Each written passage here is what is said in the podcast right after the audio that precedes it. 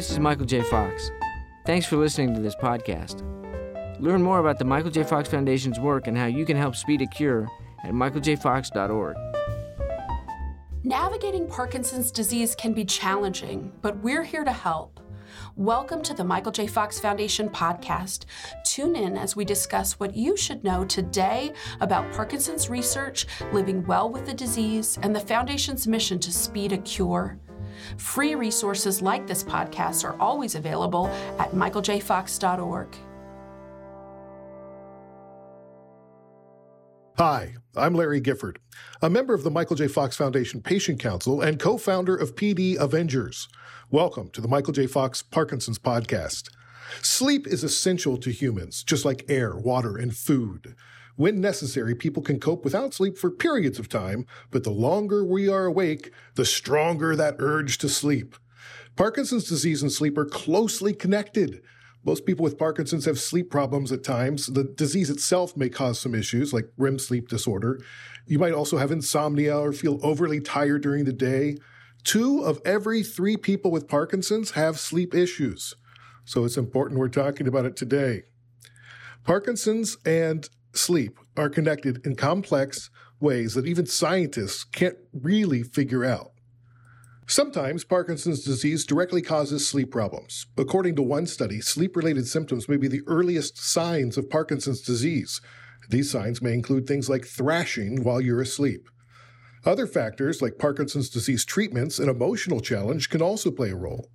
One thing's for clear. For many people with Parkinson's disease, a restful night's sleep can be hard to find. I'm one of those people. Here's an excerpt from my personal sleep journal. Tuesday, woke up at 2 a.m., fell back asleep after 4. Wednesday, woke up at 2 a.m., tossed and turned, couldn't sleep, now up for the day at 4:15. Thursday, asleep at midnight, up at 4:45 a.m. Tremor is pronounced. Friday, back woke me up 3 times. I was yelling in my sleep and flailing about. March is the National Sleep Foundation's annual Sleep Awareness Month. This campaign celebrates the benefits of sleep. This is an opportunity to stop and think about your sleep habits, consider how much they're impacting your well being, and take a step towards improving them. And we have a great lineup of panelists today. First, let me introduce Allen Dance from Richmond, Virginia, diagnosed with REM sleep behavior disorder in 2022 at the age of 59, and he is a participant in the groundbreaking PPMI study. Hello there, Allen. How are you doing? I'm doing good, Larry. Thank you. And hello, Richie Rothenberg from Los Angeles, a fellow patient council emeritus member, diagnosed with young onset Parkinson's in 2004 at the age of 37. Hi, Richie. Hello, Larry. And you're there with your spouse and care partner, Julie Merson. Hi, Julie.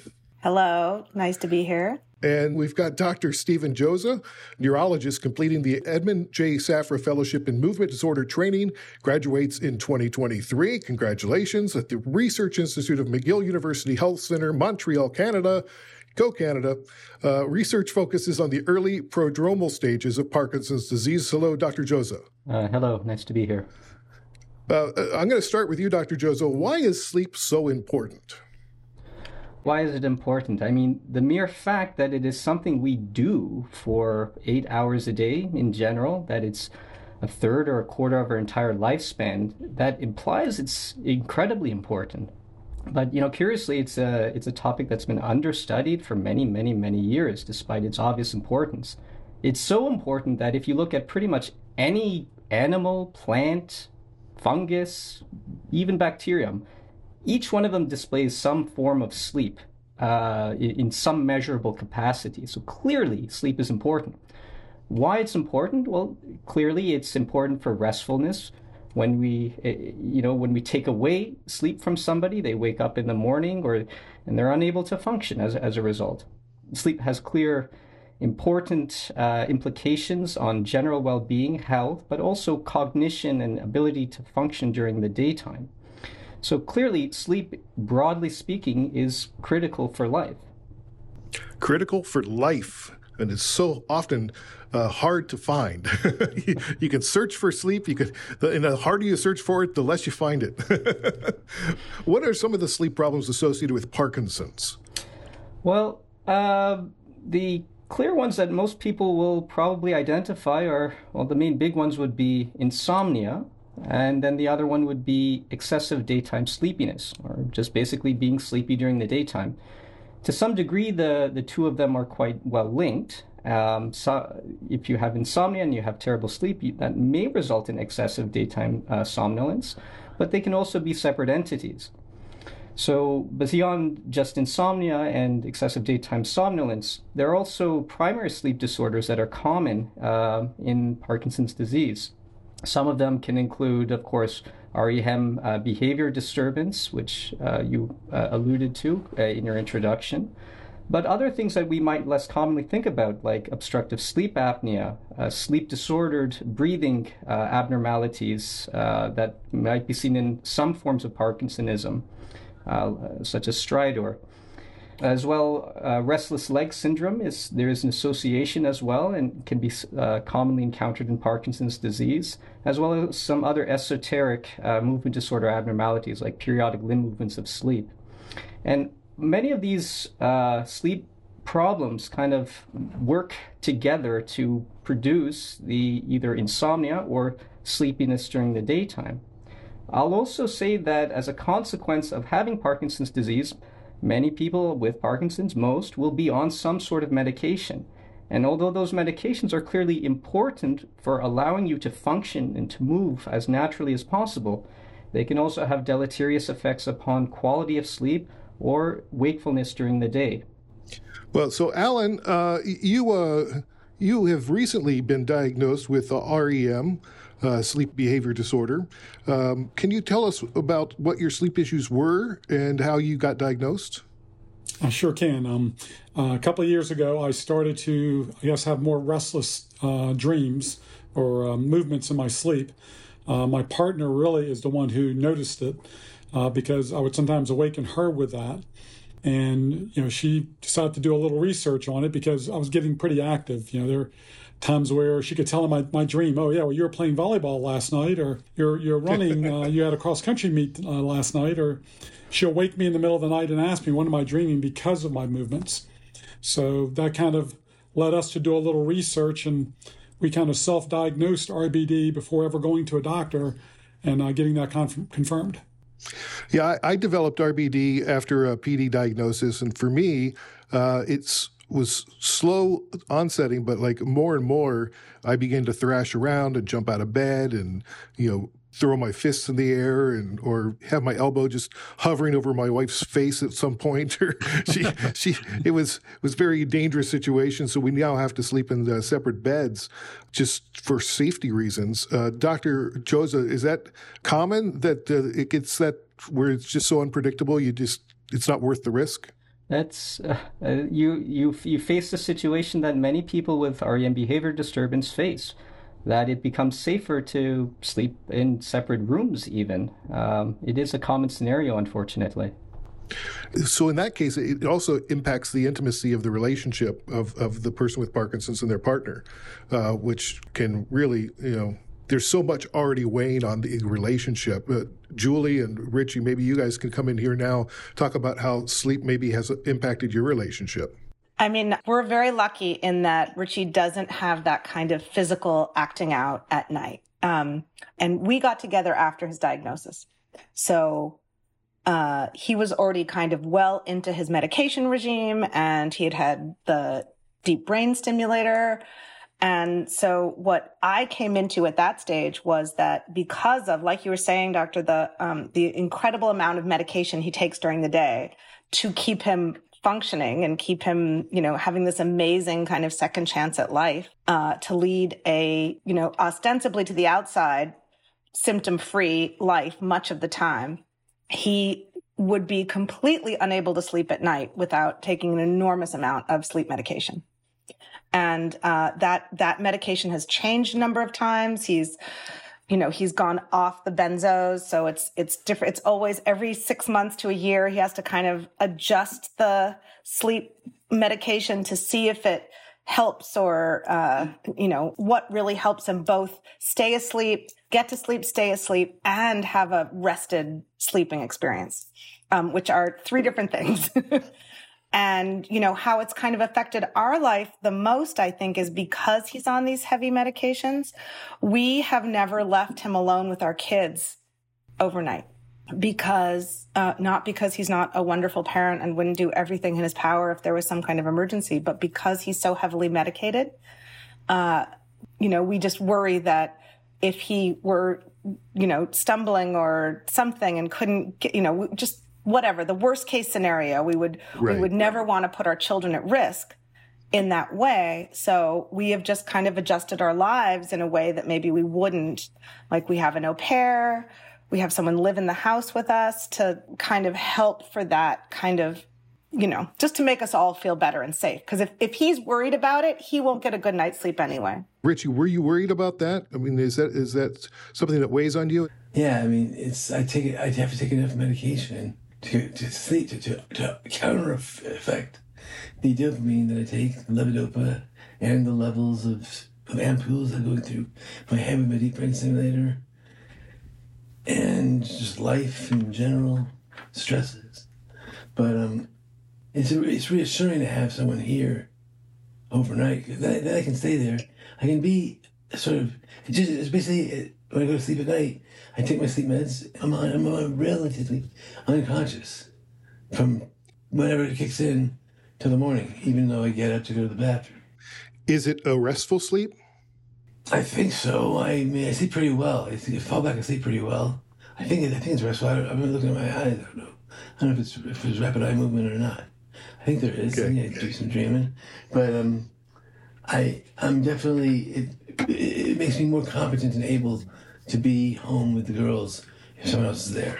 That's good. That's good. Dr. Joza, in some people, RBD can be an early symptom of Parkinson's, appearing years, even decades before the Parkinson's diagnosis. What have you learned through your research about this connection? Um, you're absolutely right. Uh, the, that uh, REM behavior disturbance, RBD, does uh, in almost all cases, about at least 80% of cases will portend ultimately a diagnosis of a synucleinopathy. These synucleinopathies include Parkinson's disease, as well as dementia with Lewy bodies and multiple system atrophy, uh, which are all sort of related forms of Parkinsonism. Uh, you're quite correct in, in saying that it can presage it uh, by decades. Um, the average sort of annual rate we estimate uh, in somebody who has RBD is that between six to eight uh, percent per year. Uh, every year will ultimately develop uh, one of these synucleinopathies, including Parkinson's disease. The discovery of, uh, uh, of RBD is actually quite recent. It was described clinically in humans in only the 80s, and the connection between RBD and Parkinson's disease was only in 1996. So it's actually a relatively new illness. Very, very exciting part of this, though, is that we now have a very powerful predictor of uh, in people who will develop Parkinson's disease. It is to say that, again, in the majority of people with RBD, most of them will at some point develop Parkinson's disease, but they don't yet have it. This population of people uh, are now a very critical population in which we can study the not only the progression uh, into Parkinson's disease and other Parkinsonisms, but in fact have clinical trials in which we try to stop or perhaps reverse uh, the process completely. So it's actually an extremely exciting time to be studying uh, RBD. So it's not that everybody with RBD uh, ends up with Parkinson's, mm-hmm. but most of them. Quite correct. As, as I said, our best estimates is that over a 15 to 20 year period, probably about 80% or more will get it. Now, you might ask, well, what is that other 20%? Now, to some degree, uh, some of that 20% are perhaps from secondary causes. Secondary causes are things that may trigger RBD. Uh, a well known example are certain antidepressants. Now, that said, although sometimes these antidepressants may trigger RBD, you take them away, the RBD goes away. Nonetheless, in those people where it happens, there might ultimately be a predisposition to ultimately getting primary RBD in the first place. That is to say, that they will at some point develop RBD regardless of antidepressant use, and as a consequence, may uh, later develop um, Parkinsonism or Parkinson's disease. There, are, I should also say that there are many things that look like RBD, but that are not RBD. So things that may resemble RBD are um, or, for example, in obstructive sleep apnea, if somebody uh, has an apneic event, that's when they're asleep, eh, but they're not able to breathe for a short period of time, they might struggle for air and beat around with their hands. And as a consequence, they may resemble RBD, but it's not. It's our OSA is uh, obstructive sleep apnea is not associated with Parkinson's disease, at least not in any way near as strong as connection as RBD. Other things that can resemble it are uh, other forms of parasomnias, things like sleepwalking, uh, otherwise known as somnambulism, um, in addition to other uh, clinical entities may resemble RBD but are not actually RBD. Thank you. Uh, it uh, clarifies it uh, even more, which is great. So, you know, we don't want to to scare anybody unduly, but it it is you know one of those things that is a precursor for many uh, to to the next uh, uh, next level of a, Parkinsonism. I, I should um, also very much stress that the only way to clinically diagnose RBD is with a validated uh, sleep study or polysomnography. So even though sometimes we're fairly certain it's RBD, we can't actually make that diagnosis with formally uh, without a, a, a sleep study. So you, you had mentioned how important this this subcategory, this this group of folks with RBD are that the PD uh, hasn't onset yet, and that's where Allen dances right now. And Allen, how did you find the uh, uh, the, the PPMI study? You know, I'm trying to recall now. Um, I was uh, uh, connected to it with the urologist that I reached out to. I couldn't get an appointment for a long time, but he mentioned that as a possible source. And my partner also is a researcher, and she found the PPMI site and and I recommended it as well. So I've been, you know, a participant in that study almost as soon as I found out or got confirmation that I had RBD. Yeah, the Parkinson's Progression Markers Initiative, or PPMI, is sponsored by the Michael J. Fox Foundation. It's a study in volunteers with RBD, both with and without Parkinson's, to see how PD comes on and changes over time to develop better treatments and ultimately prevent the disease. So you found the, the, the, the study. How have you found it? Why, why are you personally doing it? Um, right now, there's not a lot I can do to, to fight the um, RBD, but I can make a contribution, or if I can make a contribution, that'll help an understanding of RBD and how it progresses in Parkinson's. And, you know, I'd like to do it. It's not a very difficult thing to participate in. It take, takes a little bit of time. Um, but if I can make a difference and hopefully uh, help figure out the disease and, and ways to slow it down or ways to make it go away, um, I want to do my part.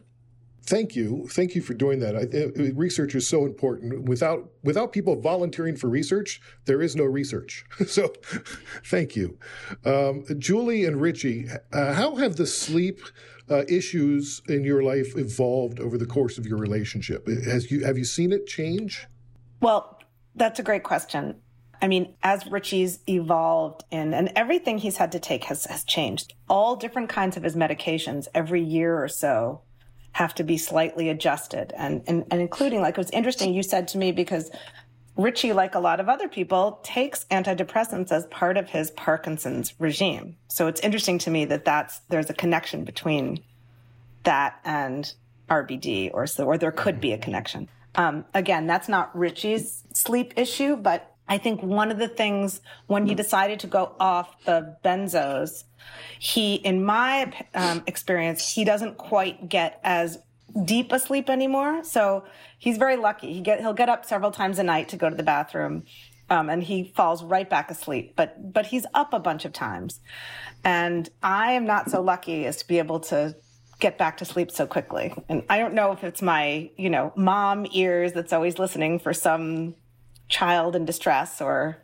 uh, they're 10 now, so they're they're pretty good at sleeping. But um, I kind of wake up every time he does, and it's also just like making sure: did he bump? Did he fall? You know, when he's when he's sort of very you know medicated in the night, and he hasn't had you know his Parkinson's medication, it's easier for him to fall or hurt himself. So I kind of get very alert and um, wake up, and sometimes I can fall back asleep, but often like last night, I he woke up at three fifteen, and I just kind of read from three fifteen to five. Uh, so, I mean, for me, I think he's getting good, solid sleep. It doesn't seem to me that it's as deep as it used to be. And then I know that can have an impact on my sleep. And, you know, also when he doesn't get as good a night's sleep, it, it has an impact on his Parkinson's symptoms. Like if, if he doesn't sleep as well, he's more likely to stumble the next day. So there's kind of this cascading world of effects. But I'm, I was not around for the beginning of the Parkinson's or sleep journey. So Richie may have more of a take on that. I do know that if I get RBD, I'm definitely I already have Parkinson's. I won't get Parkinson's. Right. That's one good thing. but um, yeah, the the the um, transmission's been pretty startling. It's been really, it was really a trial and an error to get to the point where where my doctor is writing a combination of enough cocktails to put me down. Cocktails meaning just a cocktail meds, no cocktail. But the, the meds um, to the point where it can effectively get me to sleep.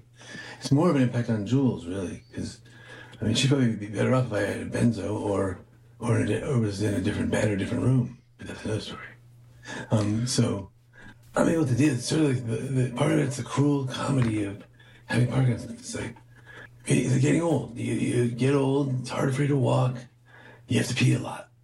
And with Parkinson's, it's, you, you, have to be old to get having to pee a lot. That happens because of Parkinson's, and it's a cruel joke. It's like, and you don't take any medication overnight. So at least I don't.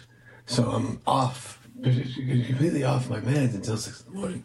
And the way Parkinson's works, the levodopa goes through your system really fast. Yeah. It's harder to walk at that time. So it's just like, you know, it's a cruel comedy of of affairs with part of a sense of humor, even about things like pee and falling down. It's all just part of the game. Well, Richie, you bring up a good point. Uh, not only are sleep issues associated with Parkinson's, but also they happen when people get older. Uh, Dr. Joza, can you talk about how do you know if it's because of the Parkinson's or just because, you know, I'm getting gray hairs? There is a huge overlap. You're quite right. Uh, and yes, some things uh, are worse in Parkinson's, but yes, there's an overlap. I will say that if you poll older adults that don't have Parkinson's and are otherwise generally healthy, about a third of them will complain of insomnia. Uh, of course, at least two thirds of, of people with Parkinson's disease, so about double, have insomnia. So it ser- clearly seems to be more of a problem in, in Parkinson's disease specifically. So some of this has to do with normal aging. You know, we when we're born and as we grow, we have a circadian system. This is a clock within our brain which over the course of 24 hours or so uh, tells us when we should be alert and when we're awake and when we should sleep. And this, uh, over, with natural aging, the circadian system breaks down a little bit and becomes less efficient, even as we age normally. In Parkinson's disease, though, it becomes even more complicated. Parkinson's is what we call a neurodegenerative disease. And so, although clearly it affects motor function by targeting specific parts of the brain, we're only now le- understanding and learning that it also affects things as complex as the circadian system. So, it is to say that your sleep wake cycle uh, by virtue of having Parkinson's disease is disrupted, and that leads to poor sleep. I will also say that although I said that insomnia is fairly common in in, in uh, otherwise healthy adults, and it's more common in in Parkinson's disease, the complaints uh, are actually a little bit different. Although about equal numbers of people who don't have Parkinson's disease and do have Parkinson's disease, although both will complain at about the same rate about difficulties of falling asleep, uh, uh, Julie, what you identified is, is quite clear. Most people with Parkinson's disease complain a lot more about frequent awakening and being unable to go back to sleep. And as a consequence, that also carries over to the bed partner as well. You know, interestingly enough, RBD, although it's dramatic, it can be dramatic, acting out your dreams, jumping off your bed and such. Actually, in most cases, RBD is not the problem. It's as simple, unfortunately, as things like having to get up frequently to pee. In fact, frequent urination during the night, or nocturia like we call it, uh, is probably the number one complaint that people have. Not only does it wake you up because, oh, I got to go to uh, pee, but you, oh, oh, I have to get up to pee. That means I got to get out of bed, somehow get myself over to the bathroom. Maybe I have to wake up my bed partner to do so. It becomes a whole process and it's so difficult.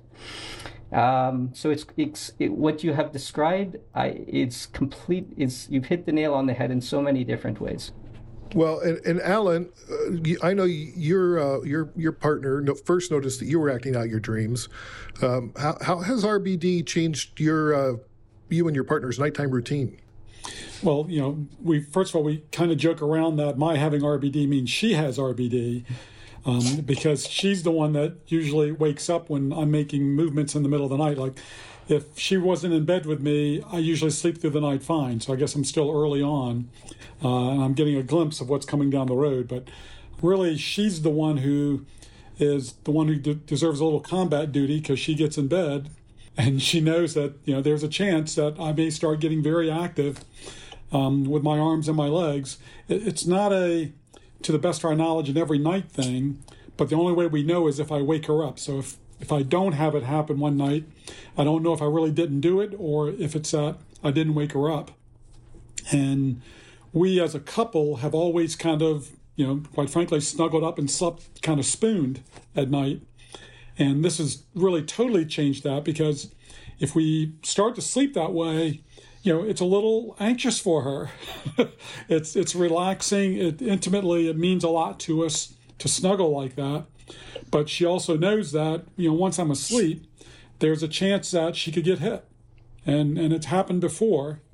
It's a low probability, but you know, if there's only a 5% chance of you getting hit at night, you may not feel like 5% is a very low number. right? And it's a scary thing as well that, you know, she can be asleep and with no notice right out of the blue, you know, my hand could come out and I hit, I could hit her in the face.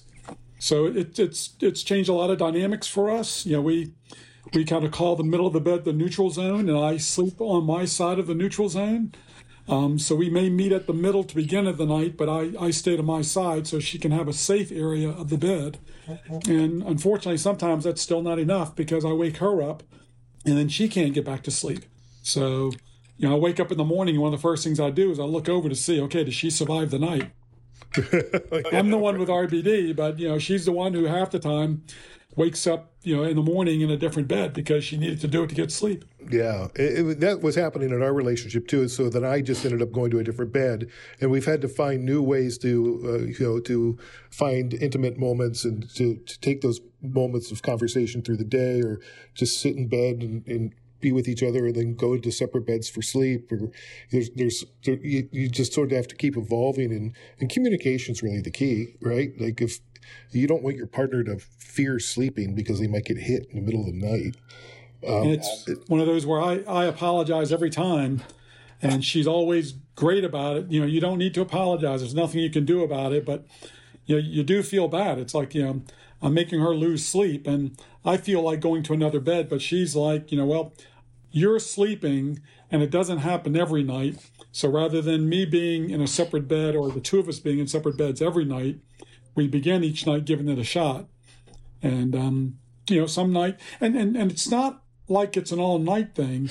Um, she describes it as it's maybe three or four minutes in a night, you know, once or twice a night um, when, when she's noticed it happening. And so, you know, we, we usually roll the dice. Well, we always roll the dice by staying in bed to, to begin the night.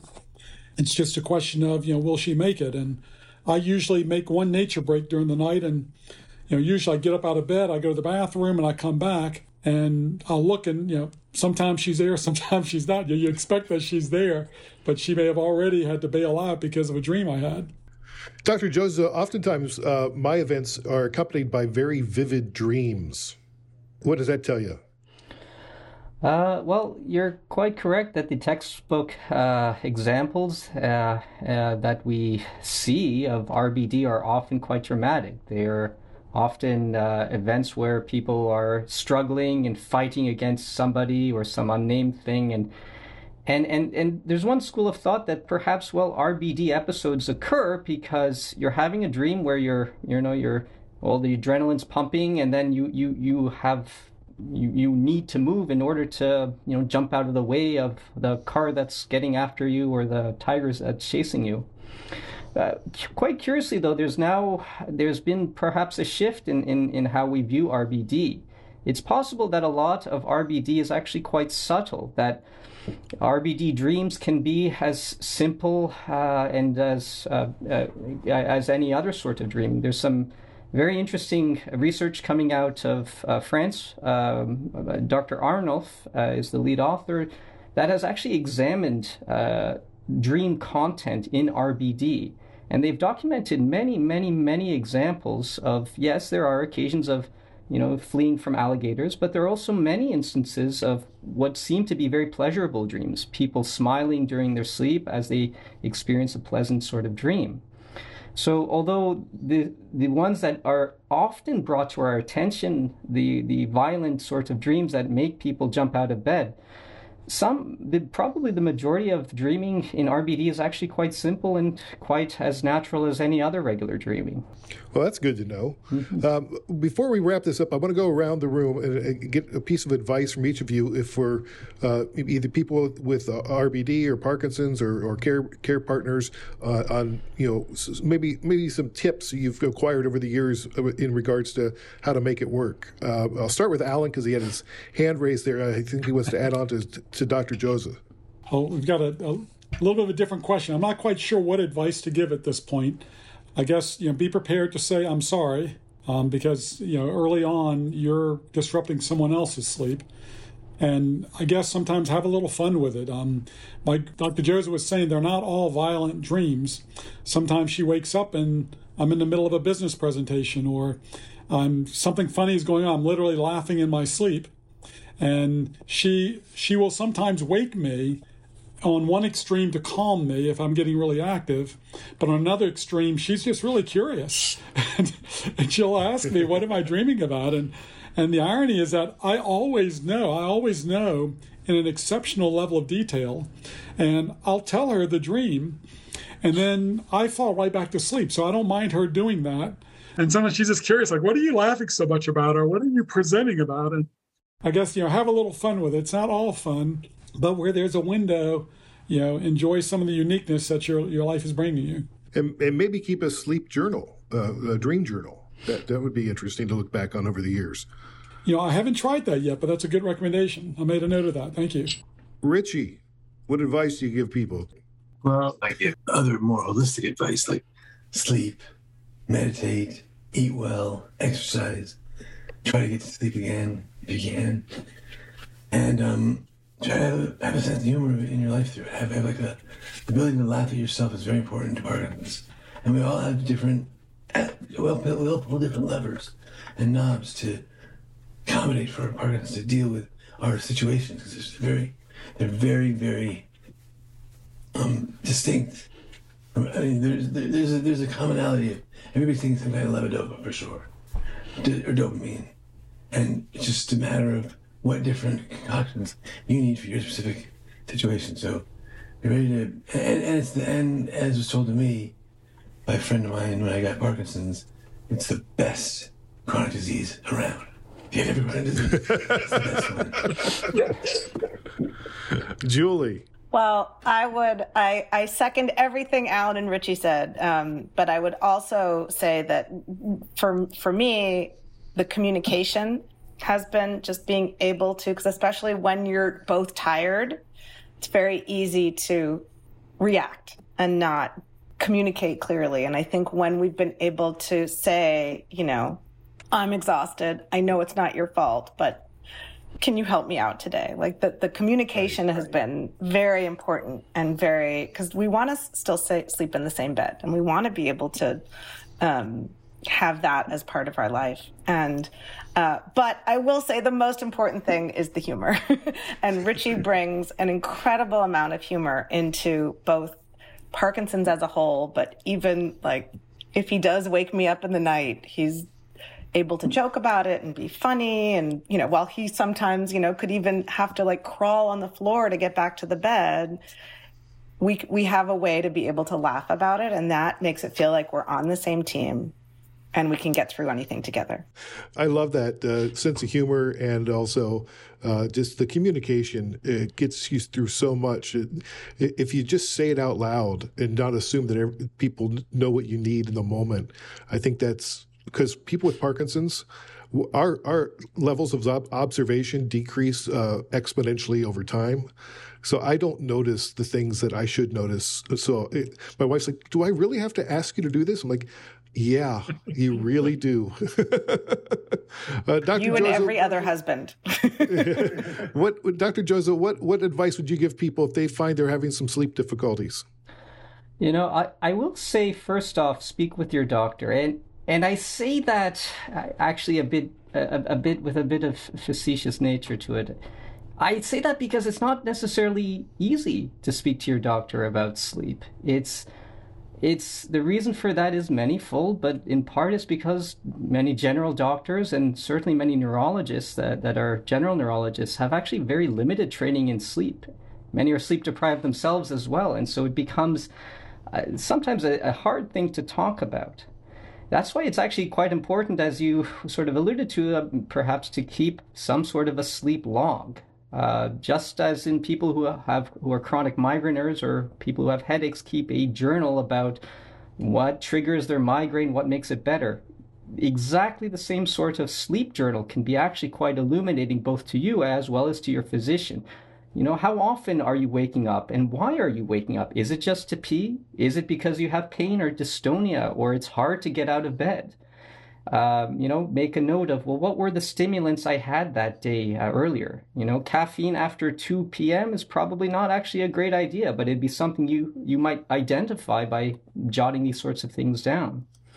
And then having that discussion with your doctor specifically about sleep allows you to review your medications. I we talked a little bit about earlier about how certain medications, although they're they're what you need to get going to move, they can also have a deleterious effect upon sleep. And so often a review of medications or an adjustment of medications is also important, at least to consider. I also want to very, very much stress the importance of non uh, of uh, non pharmacological uh, uh, interventions that are things that are not medications you take, but things that you personally can do. Exercise is exceedingly important. Not only do we know that people with Parkinson's disease who exercise ultimately do better than people who do not, people who uh, stick to an exercise program um, actually tend to sleep better at night. Even people who have insomnia, when they have studied these people and entered them into uh, into randomized controlled trials to test exercise in people with Parkinson's disease and sleep difficulties, their sleep is actually better over uh, in the long run. And finally, I would say uh, the another key non-pharmacological therapy is actually light therapy. You can think of light as a drug. Light is the thing that stimulates you in the morning to get you up, to get your circadian clock going. But as a consequence, too much light towards the evening with our bright blue LED screens are actually extremely uh, stimulating. Sometimes simple things like having a filter uh, on your computer that adjusts the light level to more of a warmer orange kind of glow towards the evening. Sometimes that's even enough to help promote uh, sleep in people who have insomnia. And by the opposite end of it, people who are excessively tired or excessively sleepy during the daytime, there's actually some great evidence starting to come out that light therapy in the morning, so a very bright light uh, lamp uh, sort of in your face as you prepare for the morning, actually can give you uh, quite a bit of benefit in terms of improving tiredness throughout the day. So very much, yes. As a as a neurologist, yes, we like to give medications to try to solve problems, but actually, you as a patient are actually quite empowered to do many of these non-pharmacological things yourself. I want to thank all of you uh, for for being here and, and, talking about this. This is you're you're able to be very vulnerable with us, and and and we really appreciate the uh, behind the scenes. I do want to uh, remind everybody that participating in research is one way to feel empowered and make a difference. If you have RBD or act out your dreams, you can play a critical role in our landmark research study. The Parkinson's Progression Markers Initiative, or PPMI, is learning more about the connection between RBD and brain disease, and to understand who gets Parkinson's, who doesn't, and why. And those insights could lead to better treatments and cures. If you have RBD and don't have Parkinson's, call 866 525 PPMI. 866 525 PPMI to get started and speak with a study team. For more information on RBD, visit michaeljfox.org slash dreams. And once again, I want to thank our panelists, Julie Merson and Richie Rothenberg, Allen Dance, and Dr. Steve Joza. Thank you. It's great to be here. Thank you, Larry. It was great to be with you as always. Thank you, Larry. I appreciate you including me on the call. Thanks for having me. For everyone who is here until Parkinson's is at the Michael J. Fox Foundation, I'm Larry Gifford. Thanks for listening. You enjoy this podcast? Share it with a friend or leave a review on iTunes. It helps listeners like you find and support our mission. Learn more about the Michael J. Fox Foundation at michaeljfox.org. Thanks for listening. This is Michael J. Fox. Thanks for listening to this podcast. Learn more about the Michael J. Fox Foundation's work and how you can help speed a cure at michaeljfox.org.